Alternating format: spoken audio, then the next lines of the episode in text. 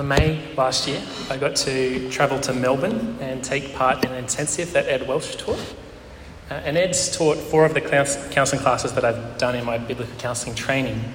The thing was, I'd done all of them from a distance, learning online. He's based over in the US, in Philadelphia, and the only mode of kind of training they offered was online, and so I'm doing it online, watching video lectures recorded, uh, interacting with students online. So this opportunity to go last year and hear him in person in, in Melbourne was really exciting for me. Uh, but one of the things that struck me from my time there was Ed's humility. Uh, during class, he said, The Lord's been growing me in humility. After 40 years of counselling, someone asked me a tricky question, and I'm more free to say, I don't know. But I knew those weren't just empty words for Ed. Uh, speaking to him during a break, I asked how he was holding up. You know, it's long days of standing on your feet, and he's, he's you know, getting, getting on a bit in years now. And he said, You know, Sherry, my wife, that's his wife, Sherry and I have been out here a number of times for these intensives, but I've always ended up falling sick by the end of it. And this time we've planned a week's recovery when we get back. And I'm learning that I, I just need to have quiet evenings back at our accommodation to pace myself. So his growth in humility, it wasn't just in being quicker to say, I don't know. It's also this growth in learning to live within his means, within his limits. I wonder how you are growing in your humility. After all, this is actually what the Lord calls us to. Listen to Colossians 3:12. Therefore, as God's chosen people, holy and dearly loved, clothe yourselves with compassion, kindness, humility, gentleness, and patience. Where are we? We're in our last sermon from Proverbs. We've been doing it over January, these three Sundays, first Sundays, and we're looking today at particularly at kind of thematically what it has to say about humility, the whole of Proverbs, and how that changes our relationships with one another. How does Proverbs define humility? It's a good question to ask. I think it's really closely related to a fear of the Lord. It's actually shaped by a fear of the Lord, as we'll see. So listen to the way that humility and fear of the Lord are paired together in Proverbs 22, verse 4. The reward for humility and fear of the Lord is riches and honour and life. Here, humility and fear of the Lord, they describe someone's lifestyle. It's like the sum total of what describes them. Now, Haley and I are revisiting a course that we've done in the past at the moment called the Focus Course. It is a course that aims to bring things into sharp focus, what's important to us, shaping kind of big picture planning, schedules, decisions, habits. One of the steps in the first module is to boil down your life vision by selecting two values that are most important to you. You start by coming up with 10 or so, and the hard part is, is boiling it down to the two that are most important. Then you write this statement In my roles as X, Y, and Z, all the, all the roles that comprise your life, I want to express, impart, and exemplify the values of, I think what I'm landing on is love and wisdom. But see how this proverb, it's giving us two core values humility and fear of the Lord. Let's consider Proverbs chapter 3, verses 5 to 8. I think this is one of the, the clearest places that we see humility and a fear of the Lord being described. Trust in the Lord with all your heart and lean not on your own understanding. In all your ways, submit to Him, and He will make your paths straight. Do not be wise in your own eyes. Fear the Lord and shun evil. This will bring health to your body and nourishment to your bones. And notice the word humility, it's not used here, but I think it's describing the posture of humility. What's the posture being described? Well, in verse 5, it's placing our confidence in God. It's trusting in Him with all that we have. We trust in Him and not our own understanding.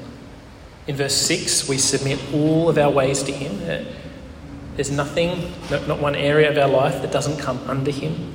There's nothing that's off limits for him to speak into, nothing that he isn't fit to rearrange as he sees fit.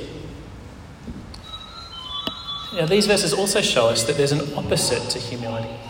In verse 5, it's to lean on our own understanding, to trust in ourselves. In verse 7, it's to be wise in our own eyes. This reminds me of that tragic refrain running through the book of Judges. Perhaps you can remember it, that we, we looked at it some time back as a church. Uh, we see it in so many of the characters. People like Samson. There's just no thought for the Lord and his ways. Each person acting as he sees fit. And the book ends with this verse In those days, there was no king in Israel. Everyone did what was right in his own eyes. They had a king, the Lord, but they chose a different path. They chose a different wisdom than the fear of the Lord. They chose instead to be wise in their own eyes. What's another word for this? Pride. Pride says, I'm big and God is small. Humility says, God is big and I'm small. At its heart, humility fears God and shuns evil. Verse 7 this brings health to our bodies and nourishment to our bones. Verse 8 it leads us to flourish because this is the way we were always meant to live. How do we live by fear of the Lord? Well, I think of someone that I met with during the week gone by. She said, I just really need God. Pray that I would lean on Him. Now, this person experiences chronic mental health challenges, and yet there's something that she sees very clearly. I need God. I really need Him to be near to me and to help me. Without Him, I don't have anything else. The reality is the same for you and I, isn't it? Some of us know that more than others. One of the challenges is some of us are more functional than others. Uh, temptation is to put our, put our trust in, in us and our abilities, us and our capacity, us and our function, and not in the Lord. There's, there's not one person that's beyond the need of the Lord's daily sustaining care. The longer we know Him, the more we realise how much we need Him. We're seeing that wisdom is shaped by fear of the Lord. It's worth noting that there's only one person who consistently lived out this attitude Jesus, the true human. And consider what Matthew tells us about him in Matthew 11 29. Take my yoke upon you and learn from me, for I am gentle and humble in heart, and you'll find rest for your souls. Do you have any doubt what humility looks like? Uh, you read Jesus, you see the way that he lived among us. It's humility lived out. We look to him as our Saviour and Master who makes us like him, humble in heart. So far, we've seen humility shaped by a fear of the Lord, but this brings us to our second point humility produces good. Now I'm wanting to focus on the benefits that humility has for those around us. So let's start with the good that's produced from our listening. If you want a good litmus test of your humility, the way you listen or don't listen, it actually communicates something powerful. Look at Proverbs 18 12 to 13. Before a downfall, the heart is haughty, but humility comes before honour to answer before listening, that is folly and shame. Verse 12 has that classic pride comes before a fool idea. We'll come back to honour later. What's the connection between verse 12 and verse 13? Isn't it that a haughty heart, a proud heart, it jumps in and it answers before it's taken time to listen? Here's an example. Sounds one's a bit trivial, but uh, the other week, while I was writing the previous sermon, I was called up by a, a telemarketer asking for a Mr. Sharman. I don't know if you've ever had that question before.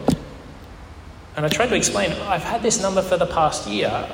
I, it might have belonged to Mr. Sharman, but not anymore.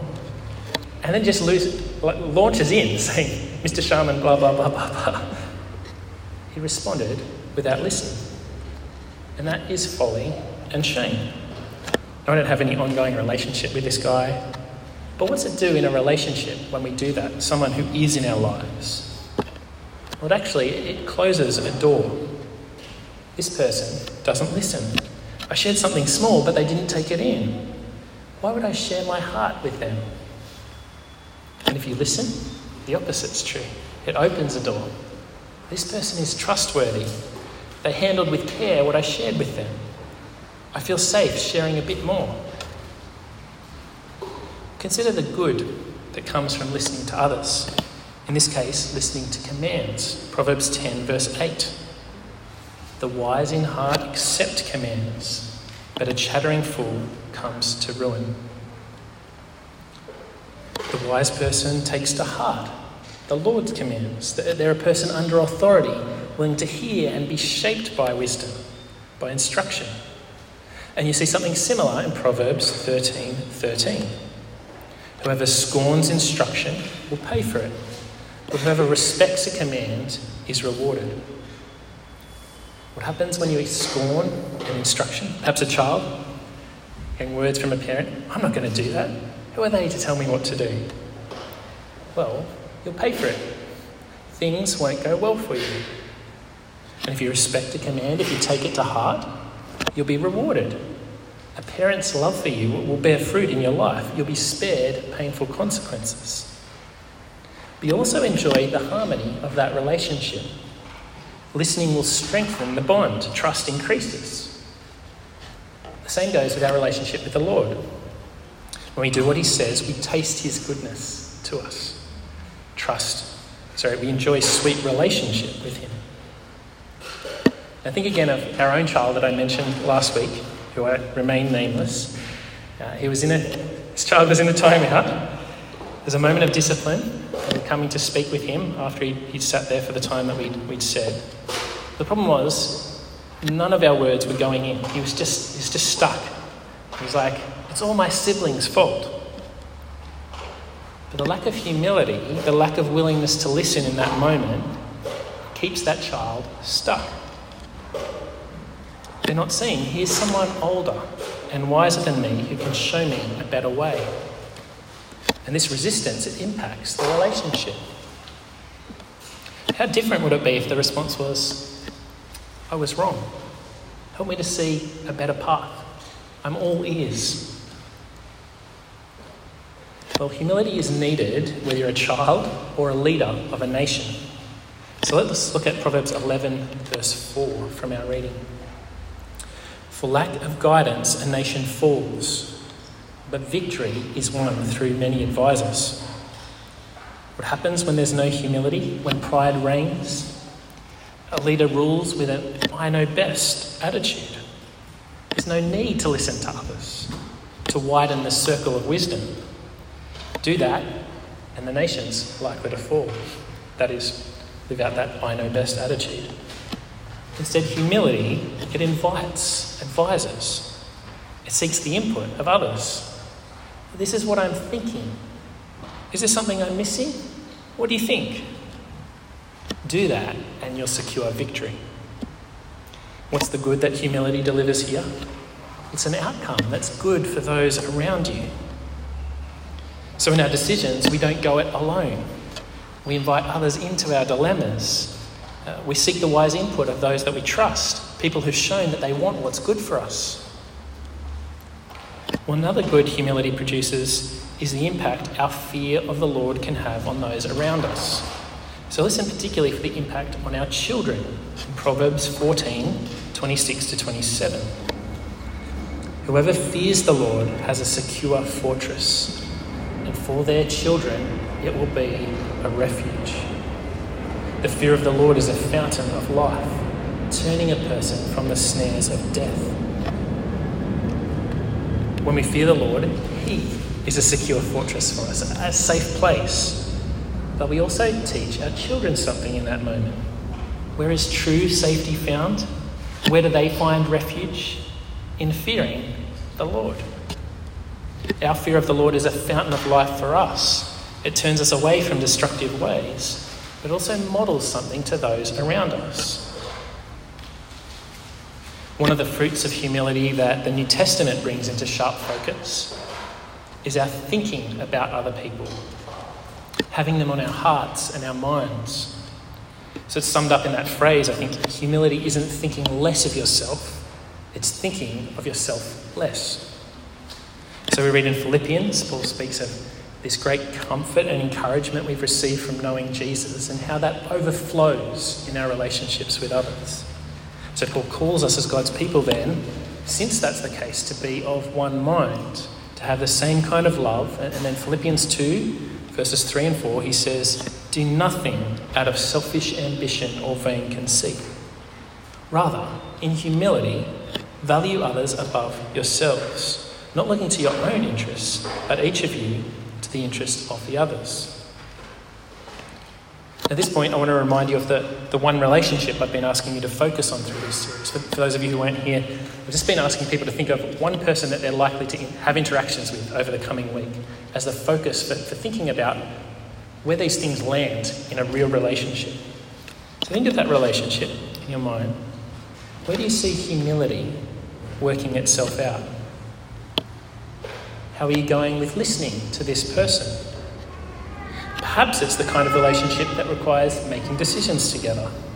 And if so, are you seeking helpful input from others? Are you opening up that, that, that circle of wisdom? Or are you kind of steaming ahead thinking you've got this?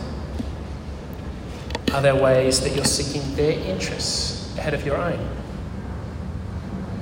Are there ways that you're conscious of what's good for them? We'll come back to some more of the how we grow in humility towards the end. But the second point has been we, have seen humility produces good. That brings us to the third point humility leads to honour. And we see pride and humility contrasted again in Proverbs 11, verse 2 in our passage. Listen for the outcome of pride. When pride comes, then comes disgrace. But with humility comes wisdom. It's the outcome of pride, disgrace. It's the loss of honour, shame, losing reputation. What's the outcome of humility? Take a look at Proverbs 29 23. A person's pride will humble him, but a humble spirit will gain honour. So pride leads to disgrace, but humility leads to honour. And Proverbs seems to highlight this again and again. Have a look at Proverbs 3 34 to 35. He, that is God, mocks proud mockers, but shows favour to the humble and oppressed. The wise inherit honour, but fools get only shame. So here is God, and he mocks the proud, but he shows favour to the humble. Fools only get shame. Now, this is actually the verse that's in the background that, that's kind of picked up in the New Testament in 1 Peter 5 5 and James 4 6 as, might be familiar with it, God opposes the proud but shows favour to the humble.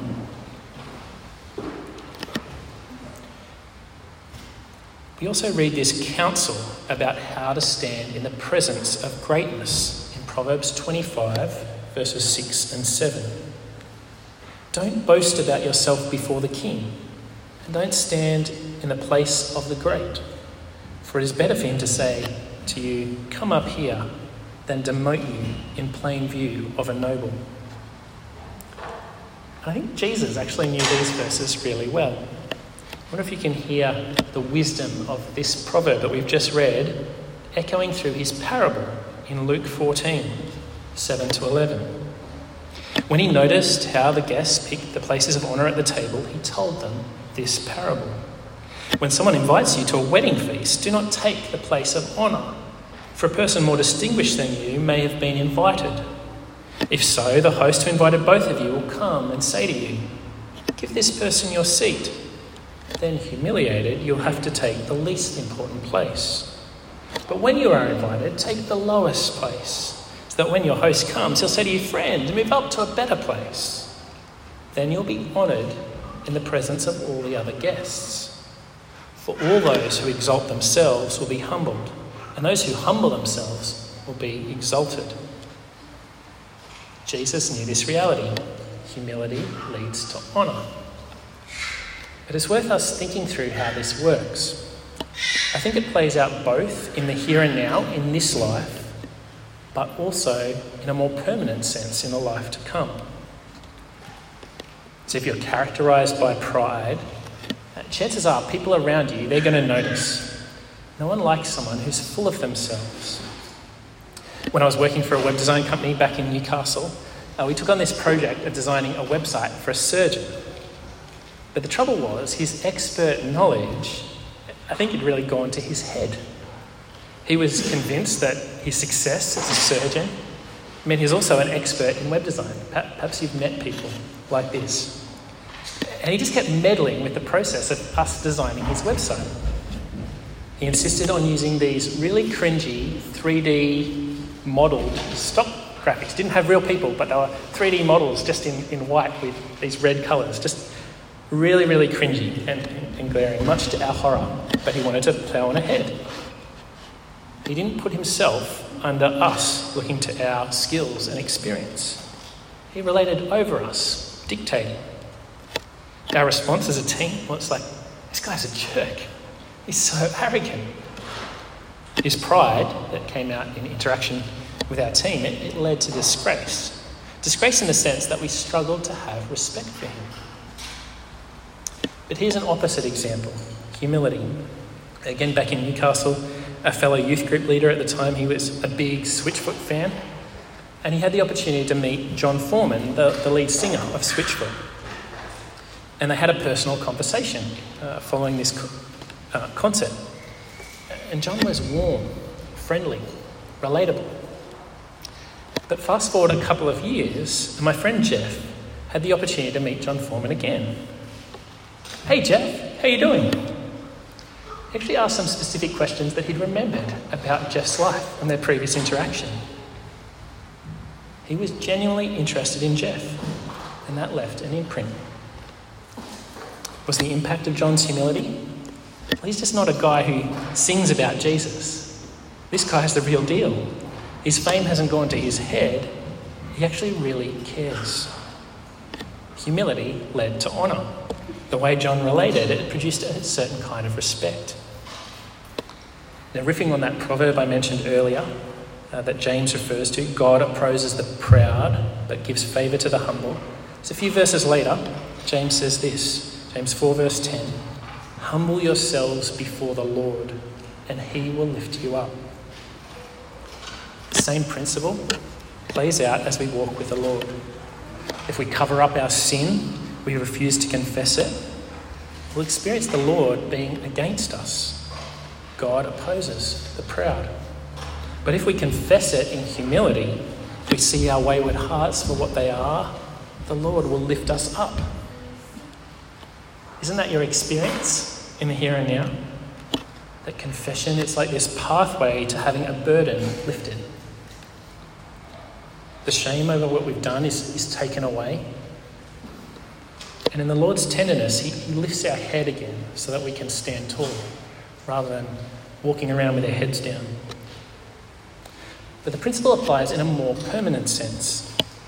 The Bible's message is that those who remain proud, who keep pushing back against God's authority in their life, one day they'll reap disgrace for good. They'll get what they've wanted an eternity without God. The trouble is, it'll be anything but good. For those who humble themselves now before God, they'll be lifted up in a permanent sense. Those who own their sin and, and take shelter in Jesus, who trust in his rescue, they'll be lifted up to life forever with him. We've seen humility leads to honour. Together, our, our three points have been firstly, humility is shaped by a fear of the Lord. Secondly, humility produces good. And thirdly, humility leads to honour. I just want to close with, with two different lines of application. First one, there's, there's a number of short steps that I'd like to think through together about how to cultivate humility. And then just a brief suggestion after that for ongoing application beyond these three talks. So, firstly, how do we cultivate humility? One, pray with God as big. And when you pray, you're aiming to bring your real pressures, troubles, and worries to God. Being honest is important, but you want to do so in such a way that you're seeing God as bigger and bigger, so that you and your problems shrink, even if it's just a little bit. Here's an example Lord, I feel the burden of growing this business. I'm weak and limited. You say that unless you build the house, the builders labour in vain. Would you help me to work faithfully? And would you help me to leave the outcome in your hands? Give me a confidence that you will supply what's best for me. Two, practice thankfulness. Actively thanking the Lord for his work in your life and in all the ways that you experience his goodness, it can be a great antidote to pride. It helps you to realize just how much you do need God and, and rely on him every day. It's another way to realize how big He is in your life. Or three, listen well. Listen well to others. Uh, what are we aiming for in our conversations? Uh, well, let's take our interaction together after our service this morning as an example. We want to relate to each other in such a way that we listen for what's important to someone else. We're not just listening for words, but we also want to pick up on how someone's feeling and we want to be impacted by them. Uh, we want to go away feeling something of what they feel. That, that's what it's like when you listen well. Fourth, we ask questions. Part of listening well, it's picking up on what's important to someone else, and then it's asking further questions to show interest and draw them out. So, your sister Rhonda has had a really tough week. What do you imagine this week might be like for her? How might it impact you? And part of asking questions is not assuming. If something's unclear or we didn't hear properly, it's easier for us to pretend that we know what was said. I, I think we all do it at times, right? Yeah, yeah, we know but we don't really know what we're agreeing to. Instead, humility, it asks, oh, Sorry, I, I didn't get that. Or I'm not sure I understood what you meant. Can you help me understand? Can you say it again? It's an attitude of showing interest. I really want to know you. Five, we accept limitations. Humility sometimes says, No, I can't do that. We have limited capacity. We can't do everything. Accepting limits means we're more free to say, I don't know, like Ed Welch. Or I think of the practice of practicing Sabbath, carving out one day in your week that's distinctly from, for rest. It's different. Uh, the work that you do in the other parts of your week, you're saying functionally, actually, Lord, I give this to you. I can't keep working every day of the week. The outcome's in your hands. I need rest. Six, develop a healthy uh, wariness of your own heart. Haley's grandma, she was known for asking the Lord that she would have enough for what she needed to live well for God. But also, along with that, she added this prayer that she would not have so much that it would become a snare for her. We don't assume that we can resist sin and temptation. Instead, we're wary of our own tendency to turn away from the Lord, for blessings to actually become temptations to lead us away from God. Well, my final, line of application is this uh, what we do after three weeks of teaching from Proverbs? Uh, I think change in the Christian life is like the environmental slogan think globally, act locally. The reality is, we, we just can't do everything at once. But if we focus on one specific thing over a period of time, it does really make a difference. So, this is my suggestion pick one of the three character traits that we've looked at over the last three weeks sweet speech, self control, or humility and make that one the focus for your next six weeks. Consciously ask for the Lord's help it might be helpful to, for you to journal about your experiences with the person that I've asked you to focus on. Track your progress. How are you moving forward? What does change and growth look like in relationship with this person? Let's close by seeking the Lord's help in prayer. Heavenly Father, uh, through our time in Proverbs, you've been opening our eyes you've been growing us in wisdom. You've been giving us new ways to think, showing us new ways to respond, ways of living out life with others that are shaped by you and your goodness. Would you be bigger to us than what we've seen before? Would you help us to seem that little bit smaller? Would you grow us in humility? As we come to the end of these three weeks, would you help us moving forward? Help us to put what we've heard and learnt into practice. May you make us more and more like Jesus. In his name.